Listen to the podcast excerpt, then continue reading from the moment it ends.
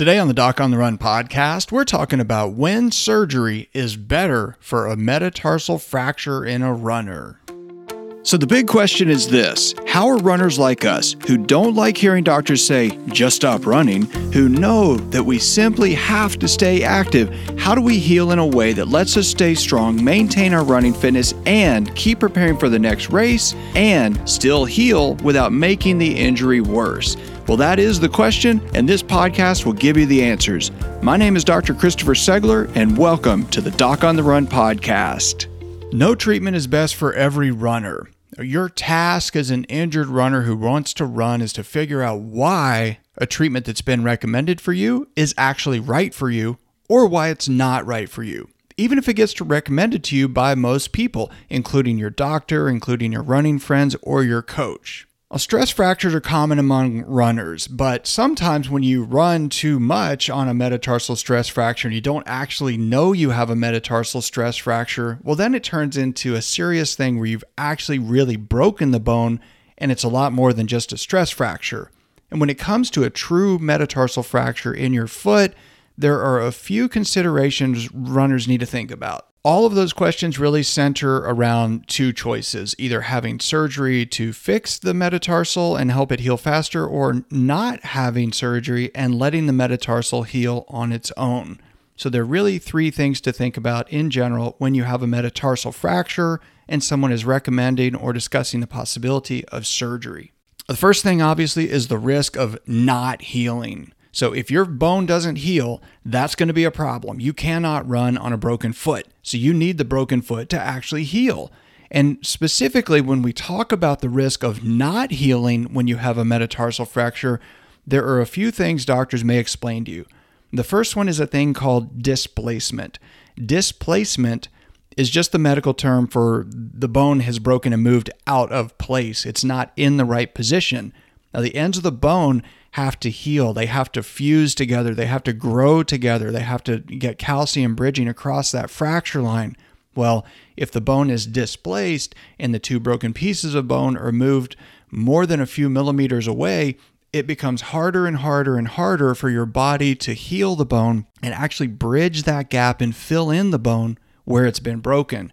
So, the more displacement, the more likely it may be that surgery becomes a valid recommendation. The second thing is angulation, and that means that the bone is tilted out of position. So, obviously, if you have a metatarsal bone and you break it and it gets pushed up out of position and it's not supporting your weight and it's not really supporting your foot appropriately, well, it may be likely that a doctor would recommend the bone be put back in place so the bone is straight and then stabilized with a screw or plates or wire or pins or something to hold it in place so that it can heal in the right position. Next consideration is joint involvement. If you have a bone that's broken and the fracture line extends into the joint and then the joint becomes crooked and offset with a jagged piece of bone in it, and the bone heals and becomes completely solid because it's all close together and compressed, but you wind up with a, an irregular surface in the joint that can grind away the cartilage and wear out the joint, well, then you have a different problem. You get arthritis because the fracture damage the cartilage, and then even though the bone healed, the ja- damaged joint surface ruin the joint over time, and that might be a recommendation or a reason for recommendation that your doctor will say, you know, you need surgery because we got to fix this so you don't have trouble in the joint. Uh, there are a couple of other things that don't really have to do so much with the fractures, but actually have more to do with you, your health, and your lifestyle that can add to your risk of not healing. If you have osteoporosis, and you have really weak bones, well, that's going to dramatically increase the chances that it will take longer for your bone to heal because your bones are actually degenerating when you get osteoporosis. And so you can't expect the bone to actually regenerate and heal if they're degenerating because of this condition. This isn't really true for most runners, but smoking is a huge problem among bone healing. In fact, in a in your rear foot or the big bones like your heel bone, if you have rear foot surgery and a fusion in those joints in, the, in your subtalar joint or your talonavicular joint or any of these other big joints in your rear foot, if you smoke, you have a 2.7 time uh, higher rate of non union where the fracture or the fusion site doesn't actually heal. Obviously, that's a huge problem. If you have an endocrine disorder where you're, you have thyroid dysfunction or something that decreases your rate of bone healing, that also can affect your risk of not healing after a fracture. And then, believe it or not, malnutrition. And when we think of malnutrition, we think about, you know, people starving overseas. But malnutrition actually does happen among runners in the term in, in forms of like an eating disorder. And some runners are just so highly disciplined with their nutrition and their caloric intake is so low because they're trying to maintain their running fitness that they actually are kind of bordering on this state of nutrition that really is malnutrition, and that can disrupt your healing and lead to a risk of not healing. All of those are things to discuss with your doctor and really consider very, very carefully when you're really considering surgery for a metatarsal stress fracture. In addition to all of that, you have the risks of any surgery in terms of surgery itself. And then you also have risks related to your running goals. What I mean by that is that when you have surgery, we cut your skin open. Obviously, it's surgery, so you can get a risk of getting an infection because we cut your skin open. You can get a risk of the wound not healing after we cut it open. You can get a risk of nerve entrapments, scar tissue, nerve entrapments, chronic pain, on and on and on, bleeding. There's tons of risks with surgery.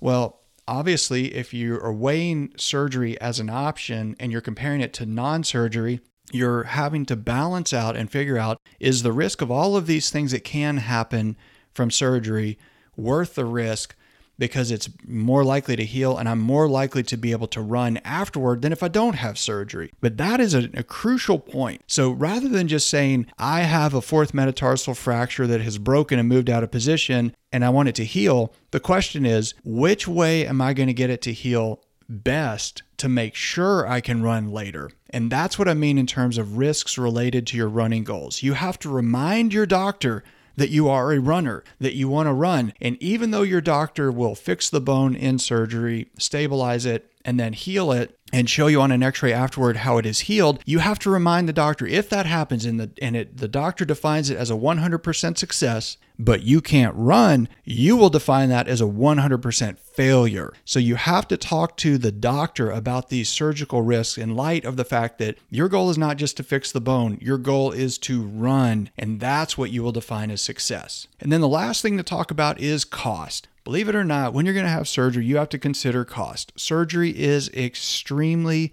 expensive absurdly expensive. And because of that, the number one cause of personal bankruptcy in America is medical bills. And some people get a fracture, they get a, a, bone that has to be put back in position, and they have what they think is not really a big deal. And then they get this unbelievably huge bill that might even be more than they owe on the mortgage on their house, and it causes huge financial trouble. You also, if you get a huge bill, even if you have insurance, if you have insurance that only covers 60% of your bill, 40% of $100,000 is still $40,000. That's a lot of money. So you have to really think about the monetary cost and then the other cost you have to think about is time cost. If you have a metatarsal fracture and you've been staying off of it for weeks, you've really been careful with it, and then you actually see somebody who says, you know, you have this fracture, we could probably make that heal faster if you have surgery, you actually have already spent a bunch of time in the healing process. And in some cases, if you do surgery, your healing basically starts over at that point because you disrupt some of the healing that has already happened over the past several weeks. So, again, you have to weigh out that risk of the time cost of surgery versus non surgery. These are all really important things to think about and make sure that you ask questions when you go to your doctor. One thing you may find helpful is a video I've made for you.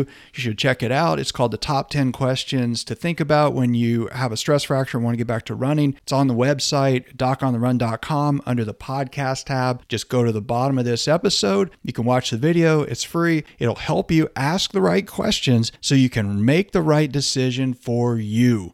Remember, you're a runner. Talk to your doctor and make sure they understand your goal is to run.